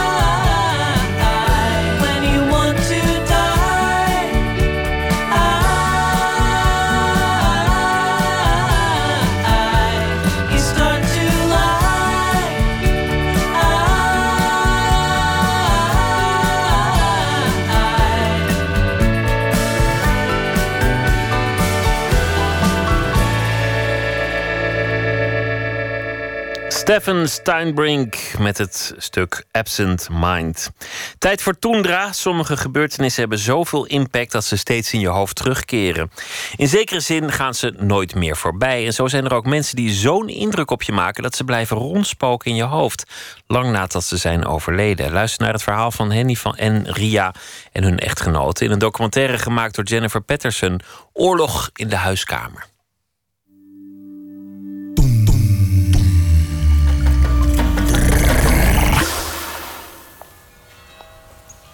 Ik, ik liep op de Oude Gracht op zaterdagavond. Ik was 14. Het is voorjaar 1953 als Henny door de stad wandelt. Ze draagt een kort rokje en hoge hakken. En ineens was Jan naast me op de fiets. En die vroeg aan mij of ik meeging om wat te eten of om wat te drinken. En dat wilde ik niet, want ik keek hem aan. Ik denk dat die man is veel te oud. Maar ja, als ik dan meeging, ik ging dan steeds met hem mee. En ik ging toch van hem houden. Die, hij gaf geen klappen. Hij was rustig. Hij lachte altijd. Hè? Ja, lief. Ik, ik, ik, was dat niet gewend. Ik ben zelf in, in Wijkzee opgevoed. In het geweld. En de kroegen. En de publieke vrouwen. Die tippelden bij ons op de stoepen. Nou ja, toen op een gegeven moment, ja, toen was ik 16. Nou, ik raak zwanger. In 1957 trouwt Henny met Jan. Wat die zei tegen me? Henny, we gaan er het beste van maken. Nou, uh, dat heb ik geweten. Huh? Dat heb ik geweten. Die woorden die die zei, nou, die vergeet ik nooit meer. 100 kilometer daar vandaan, in Bergen op Zoom, trouwt rond diezelfde tijd een andere vrouw, Ria, met haar man. Ook hij heet Jan. Ik was twintig toen trouwde. Er was geen feest. Hoor. Er was een, een pan soep en verder was er niks. Ik was een uh, geleend mantelpakkie. Want hij had geen stijver om door. Hij is in zijn militaire uniform is hij getrouwd. Maar uh, we waren heel erg verliefd. Ja, de straalde van ons af. En in zijn militair pakje, ja, het was, het was echt een uh, blitskikker hoor. In het begin, dat ik Jan leerde kennen, heb ik nooit iets gemerkt aan hem. Maar hij dronk toen wel ontzettend veel. Toen ik hem leerde kennen. Want ik was dan busconductrice op de bus. En zo heb ik mijn man leren kennen. En dan was hij altijd dronken als hij terug naar de kazerne ging. Nou, toen begon het. Eén keer in de week moest hij dronken wezen. Want hij kon de hele week twee uurtjes sliep. En dan liep hij hier beneden. Hij kon niet slapen, want dat s'nachts dat hij sloeg met zijn armen, zijn benen. En dan gilde in zijn slaap. Ik schrok me dood de eerste keer natuurlijk, toen ik net getrouwd was. Ik denk, jeetje, wat is dat? Ja, dat komt door uh, de oorlog van India. Hij had er wel gezegd dat hij in een oorlog was geweest. Verder niets. Hij sprak nooit over India. Eén keer had hij dat gezegd. En toen was, toen was ik nog niet zwanger. Toen vertelde hij dat.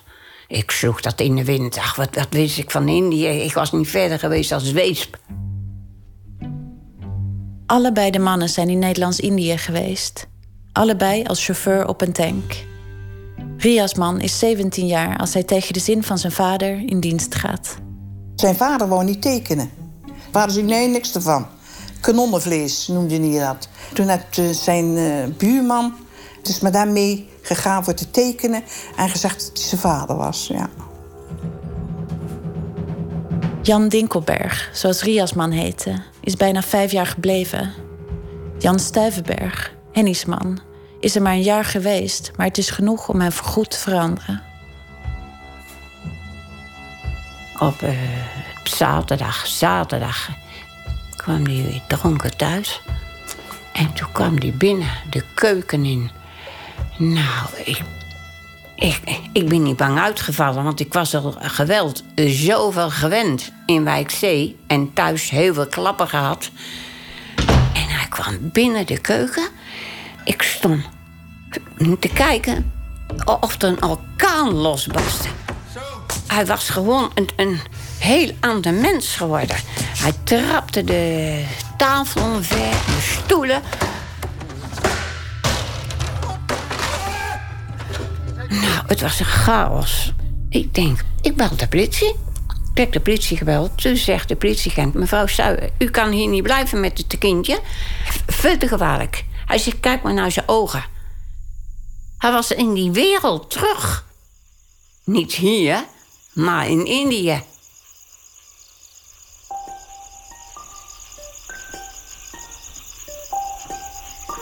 Weet ook nog goed dat hij mij vertelde. Toen was ik in verwachting. En toen zei hij tegen mij: Kijk uit, hè, als je in verwachting bent. Want ik heb het meegemaakt, zegt hij, in Indonesië.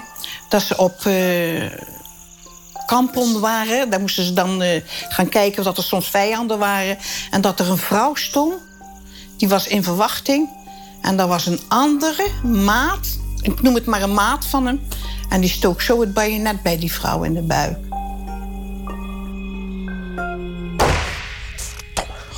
Wij lagen op bed. Tegen de morgen.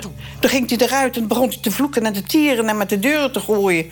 Nou, en toen zei hij, ik. Ik steek alles in de fik.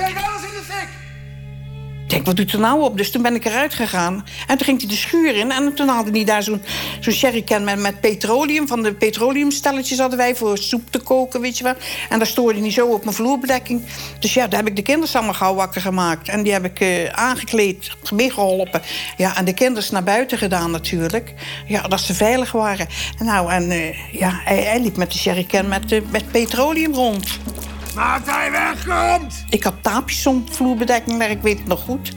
Nou, dat brandde niet gauw, maar, maar toch hebben het... Uh, enkele tegels waren toch verbrand uiteindelijk. Nou, en toen trok hij mij mee naar buiten. Kom op, schiet op! In mijn nachtponnetje. En uh, in de bosjes, ja, bukken. Daar kwamen die appen aan.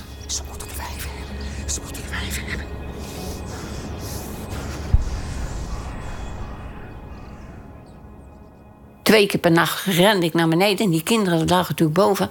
En dan hield ik hem vast. Zeg ik, Jan, kalm. Zijn ogen waren net. net. Uh, van een dia. Die angst die uit zijn ogen.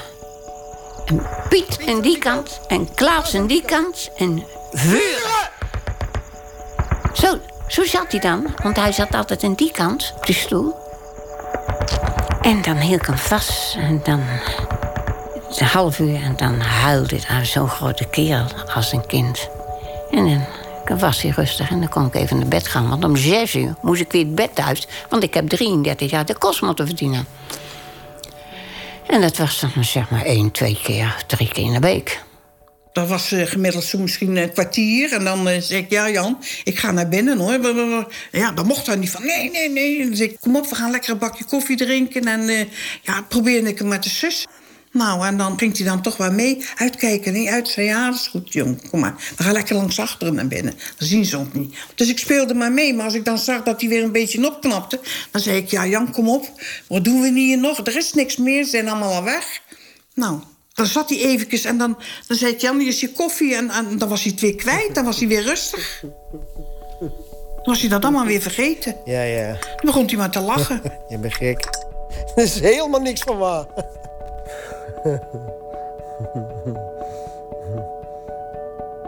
En dan s'nachts, dan zei hij, Hen, Henny. Ik zei, ja, zal we een stukje gaan rijden?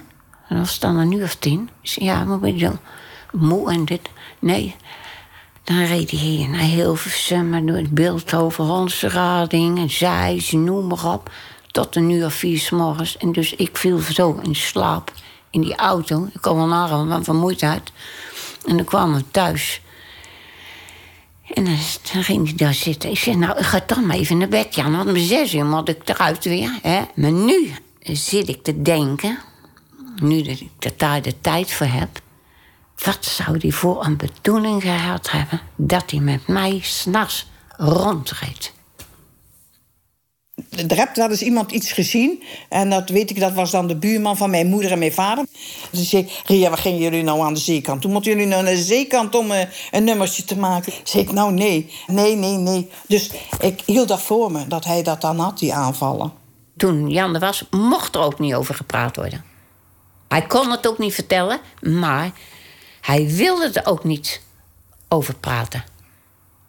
Dus ik, Jan, vertel het nou. Dan ging ik op mijn knieën daar zitten. Jan, vertel het nou. Wat is er toch allemaal gebeurd in Indië? En, eh, want ik, ik werd nogal af en toe wild natuurlijk. Dus ik, ik wil de waarheid weten.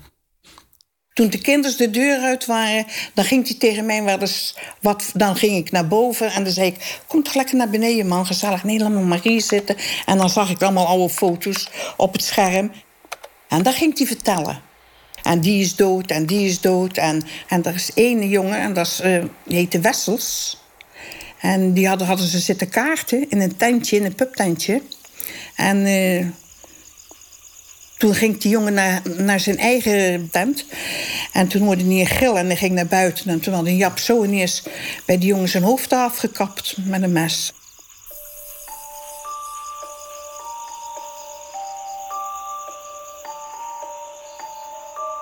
Toen was hij overleden en toen zei ik tegen de kinderen: zeg zo, nu ga ik alles uitzoeken tot op de bodem van jullie vader. Henny doet een oproep in een veteranenblad. Ze zoekt naar mensen die Jan heeft gekend in Indonesië. En toen kreeg ik natuurlijk allemaal soldaten aan de lijn. En eentje, één soldaat uit Soes. Toen zegt hij mevrouw Stuyvenberg, zit u op de stoel? Ik zeg ja. Hij zegt, Jan is toen in een tank op een gevecht ingereden. En toen heb Jan drie mensen doodgereden.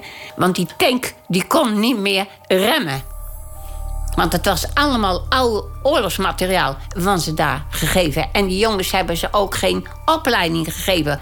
En daar is mijn man, denk ik, gek van geworden. Ria's man trekt zich terug op zijn kamer.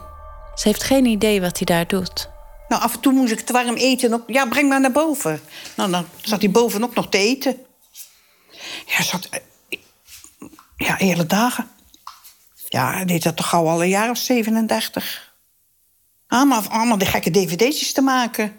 Ik heb zeker nou wel al twintig dvd'tjes naar gekeken. En dan komt allemaal die boter op, waar hij mee vertrokken is. En dan ook muziek op de achtergrond. En dan zie je die jongens weer, dat ze pas foto's overleden... en met de naam eronder allemaal. En dan weer van het kerkhof. En het leek wel dat hij films maakte voor die jongens. En dan mocht ik hem ook niet storen. En als ik hem dan stoorde, en ik dan per ongeluk de deur te hard open deed... ja, dan moest ik maken dat ik wegkwam, want dan vloekte hij niet meer stijf. Met de Pinkster heb ik de hele, kamer hier uh, gewit en, en schoongemaakt. Eerst met ammoniak helemaal en het plafond. Ja, ben nog niet klaar, want die kaas moet ik nog, nog doen en die klok. Doe ik allemaal zelf. Afreageren is dat. Daar hoef ik niet te denken. Wat er allemaal hem overkomen is. Dat, dat kan ik me niet verschouwen. En mijn dochter wil hebben dat ik die stoelen... dat zo gauw mogelijk nieuwe stoelen gaat kopen. En dat dat het weg gaat hier. Die stoelen. Maar ik heb geen poen, dus uh, moet nog even blijven staan. Mis hem ontzettend. Ja. En ja, die grote mond die hij altijd gaf, ja, dat mis je. Ik was er echt helemaal tureluurs van, van die man. Ik, kon er ook, ik, ik deed er ook alles voor. Ik zou zijn medicijnen nog fijn geknoot hebben om voor in zijn mond te douwen. Bij wijze van spreken, zo. Ja. Het wordt nou straks uh, vier jaar in december. Maar dan, uh, ja, zitten brullen, brullen elke dag. Ja. Ik hield zoveel van hem. Heel veel van hem gehouden. Het is zodoende dat ik elke dag, elke dag huil een keer. Ik, ik kan er niet van loskomen. Ik heb ook al die jaren al gehad. Dan staat hij voor het bed boven. En dan zegt hij, Henny, je moet niet huilen meer. Henny, je moet niet huilen. En of hij staat in de kamer, of hij staat in de keuken... dan roept hij dat, Henny, Henny. Ook midden in de nacht. Hij gaat nooit meer weg, denk ik. Dit doe ik elke avond. Als ik naar boven ga, naar bed ga... dan pak ik zijn foto, dan geef ik hem een kus... dan zeg ik, wat rusten jakken, tot morgen. En dan tik ik op zijn urn... En dan ga ik naar de deur en dan zwaai ik nog even naar hem en dan ga ik naar boven. Ja. Oorlog in de huiskamer, een verhaal gemaakt door Jennifer Patterson. Toendra werd eerder uitgezonden in Radio Doc en mede mogelijk gemaakt door het Mediafonds. Songhoi Blues, een jonge Malinese band. Ze ontstonden in 2012. De leden van de band moesten vluchten uit Timbuktu. Dat werd uh, bezet door de Sharia. En ze vestigden zich in Bamako. Ze kwamen samen om juist die muziek die uit het noorden werd geweerd toch elders in stand te houden. En ze speelden de Desert Blues. Komend weekende ook te horen op North Jazz. We gaan luisteren naar het nummer Nick.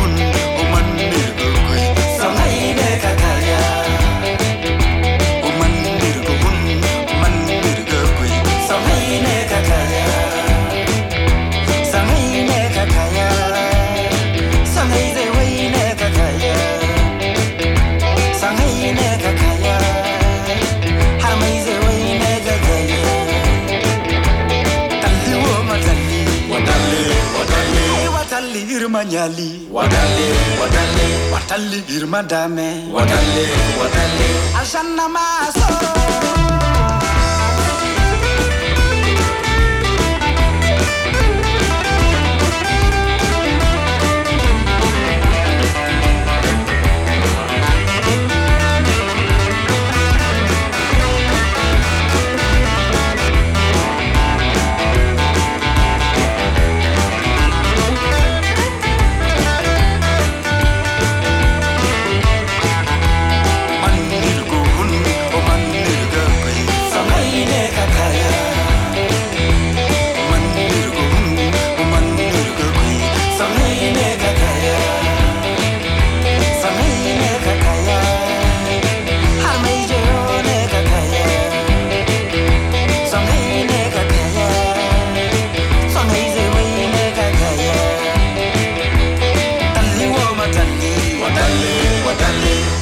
yesu kuna ng'ari ong'ari ng'ari kong'o. ashanna masoro osoro pari kumba. Okumba tikasa okasa tii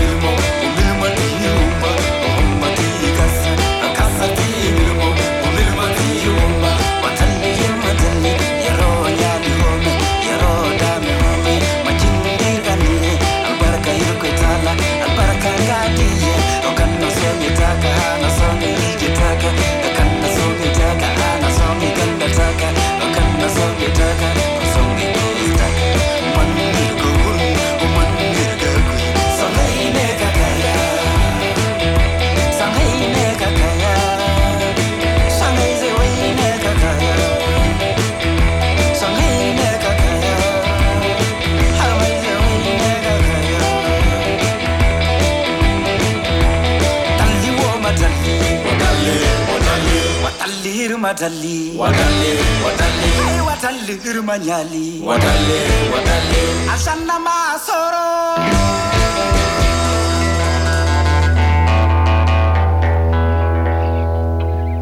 Songhoi Blues uit Mali. Meer van de elektrische gitaren, de blues en de moderne hip-hop dan van de traditionele wereldmuziek van de voorvaderen. Terwijl de meeste Nederlanders steeds langer doorwerken, moeten dansers al stoppen rond hun dertigste. Is er leven na de dans? In de, deze Juli-dansweek spreken we elke dag met een voormalig danser over hoe het verder ging. Vandaag de 35-jarige Tamar Shahinian. Ze werd uh, danser bij het Internationaal Danstheater, maar stopte toen ze zwanger werd en zit nu weer in de collegebanken.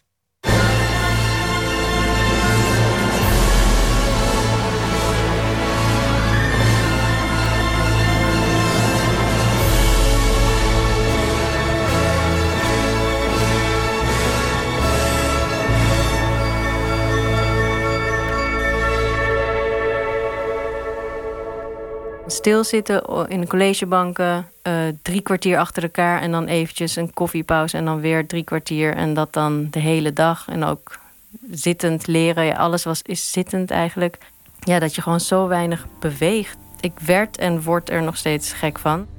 Tamar Shahinian moet nog steeds wennen aan haar nieuwe leven als student gezondheidswetenschappen. De afgelopen tien jaar was ze professioneel danser. Geboren in het Palestijnse Ramallah vluchtte Tamar als klein meisje tijdens de Golfoorlog met haar ouders vanuit Kuwait naar Nederland. Dat je kon dansen als beroep ontdekte ze hier pas op de middelbare school. Ik zat wel uh, op ballet en ik, ik, hield er echt enorm van.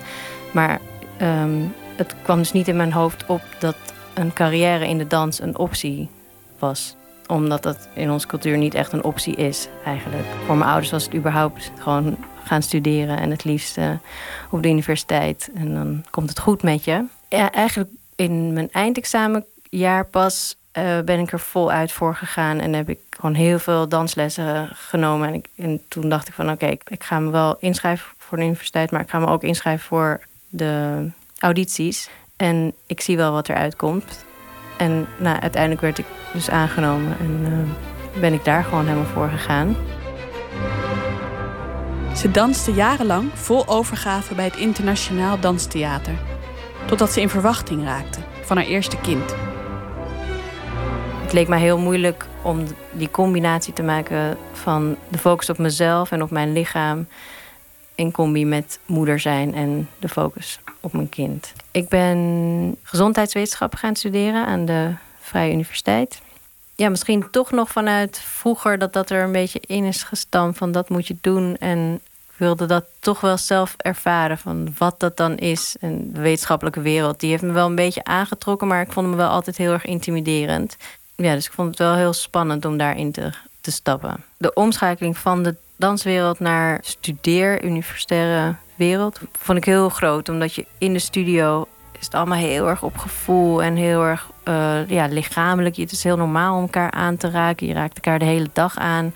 En ook de omgang met elkaar is best wel vrij en eh, ook best wel open over emoties. En de wereld waar ik dan nu in zit, mijn studie, is, is echt het tegenovergestelde. Ja, aanraken, dat, dat doe je eigenlijk niet. Waarom zou je elkaar aanraken? Je bent gewoon aan het studeren. En ja, waarom zou je het over jezelf of je kwetsbaarheden hebben? Het gaat gewoon om, om de studie en om uh, prestaties. De nadruk ligt op iets heel anders wat je aan het ontwikkelen bent. Het is nu twee jaar geleden dat ze stopte. Maar de danswereld laat haar nog steeds niet los. Ik vind het ook heel moeilijk om echt afscheid te nemen en ja, dat het echt achter me is of zo. Ik wil er eigenlijk nog wel deel van uitmaken. Ook als ik naar een voorstelling ga, dan vind ik het eigenlijk heel pijnlijk dat het niet meer mijn wereld is. Die, ja, die me toch elke keer weer raakt. En ook die, die overgave, dat, dat mis ik ook. Ook de overgave van je lichaam, dat je er dat gewoon helemaal geeft. En je verstand misschien ook even uitschakelt op het moment dat je aan het dansen bent. Dat je gewoon helemaal in het nu zit. Toch heeft ze geen spijt van haar overstap. Ik heb helemaal geen spijt, want wat ik nu leer is ongelooflijk veel. Ik heb nog nooit in mijn leven zoveel geleerd. Wat me meest aantrekt in deze studie is de richting International Public Health. Dat gezondheidswetenschappen op wereldniveau wordt uh, onderzocht. En omdat ik zelf vluchteling ben geweest, vond ik het heel interessant om daar onderzoek naar te doen. Dus mijn afstudeerscriptie ging daar dus ook over. Over de vluchtelingen en over de vluchtelingenkampen in Jordanië. En de gezondheidsstatus van de kinderen. Dat was ook wel iets wat ik in het dansen soms mezelf afvroeg. Van wat voegt dit toe aan de wereld? Hoewel ik ook snap wat het wel toevoegt. Dat kunst ook belangrijk is. Maar nu heb ik wel zo'n wezenlijk gevoel van dit voegt echt iets toe aan de wereld. Ze kan dan ook niet wachten tot ze de collegebanken weer mag verlaten. En gezondheidswetenschappen kan toepassen in de echte wereld. Het studeren is echt oefenen en al die eh, kunstjes wil ik bijna zeggen, maar eh, vaardigheden op te nemen en eh, eigen te maken. Dus ja, dat, dat echi, dat, dat voel ik nu nog helemaal niet. De echte voorstelling moet nog komen misschien. Ja, precies. Ja, misschien is dit nog maar de opwarming.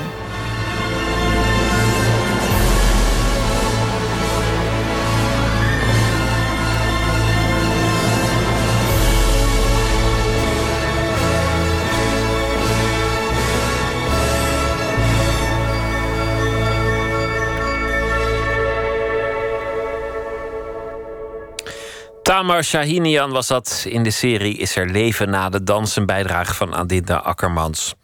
De Engelse Bed for Lashes is eigenlijk het vehikel van één persoon, zangeres Natasha Kaan. Haar nieuwste album heet The Bride en daarop creëert zij de dromerige wereld van een bruid van wie de man is verongelukt vlak voor het huwelijk wordt voltrokken.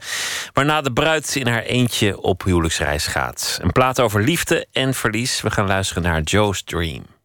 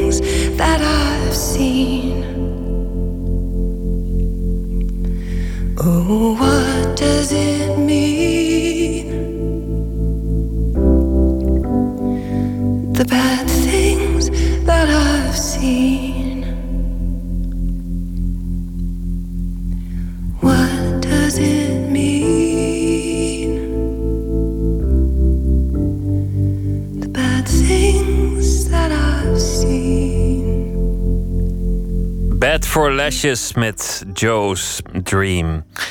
We eindigen met eh, poëzie. Dichteres en gezondheidszorgpsychologe Anne van Amstel zal deze week eh, elke nacht een gedicht uitkiezen. Zelf debuteerde ze in 2004 met haar bundel Het Oog van de Storm. De laatste heet Geef me nu ik wil. En vannacht heeft ze een eh, Amerikaans gedicht uitgekozen van Delmore Schwartz.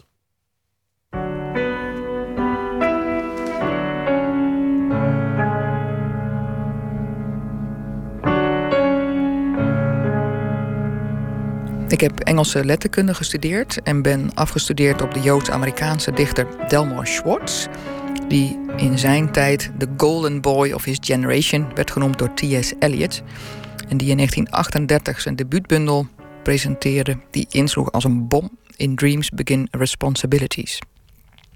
Uit die bundel wil ik graag The Heavy Bear Who Goes With Me voor jullie voordragen in mijn eigen vertaling. En misschien is het goed om even een hint te geven eh, waar het eh, naar mijn idee over gaat. De titel is De logge beer die met mij meegaat. Het gaat eigenlijk over de logge beer die in mij huist, die in ons huist, de, onze dierlijke kant. De logge beer die met mij meegaat. Het bijzijn van het lijf. De logge beer die met mij meegaat, een veelvoud aan honing voor op zijn snuit, plomp, schokkend naar hier en naar daar, waar hij ook gaat in het oogspringende massa, de hongerige, bonzende, liederlijke, gek op snoep, woede en slaap. Maffe duvelstoeljager, alles verknoeiend.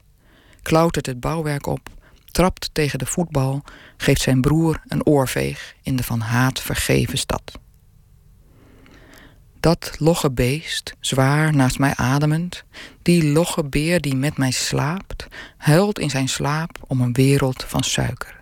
Een zoetheid vertrouwd als de greep van het water. Huilt in zijn slaap omdat het strakke koord trilt en het duister eronder toont. De pompeuze capsonesleier is als de dood, in rok gekleed, met uitpuilende broek. Beeft bij de gedachte dat zijn lillende vlees uiteindelijk verschrompelt tot niets ervan rest. Dat onontkoombare beest loopt met mij mee, is me sinds de inktzwarte schoot gevolgd, beweegt zich waar ik me beweeg, vervormt mijn gebaren. Een karikatuur, een gezwollen schaduw, een domme clown van zielsmotieven. Verbijsterd en beledigd met bloedeigen duisternis, het verborgen leven van buik en botten, ondoorzichtig, te nabij. In mij besloten, maar mij vreemd. Rekt zich uit om juist die geliefde in zijn armen te sluiten, met wie ik zou flaneren zonder hem om me heen. Betast haar onbeholpen, hoewel een woord mijn hart zou blootleggen en mij zou verhelderen. Stuntelt, raakt de draad kwijt en worstelt om gevoed te worden.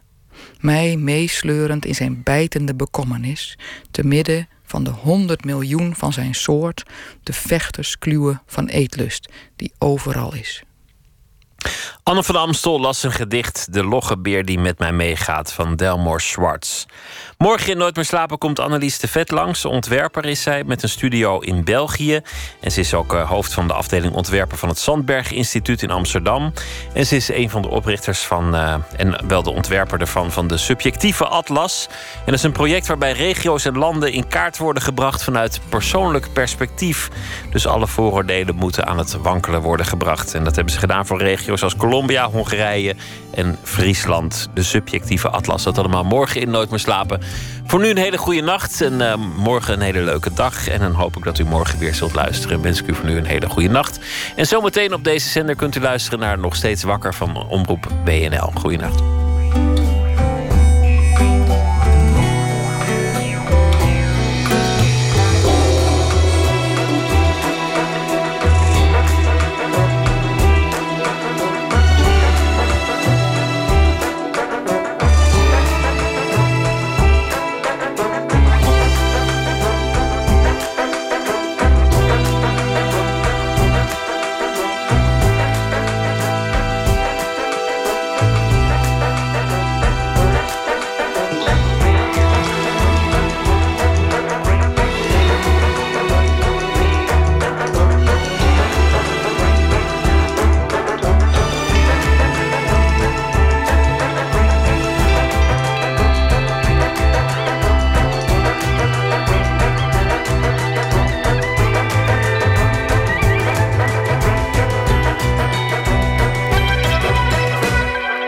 Radio 1, het nieuws van alle kanten.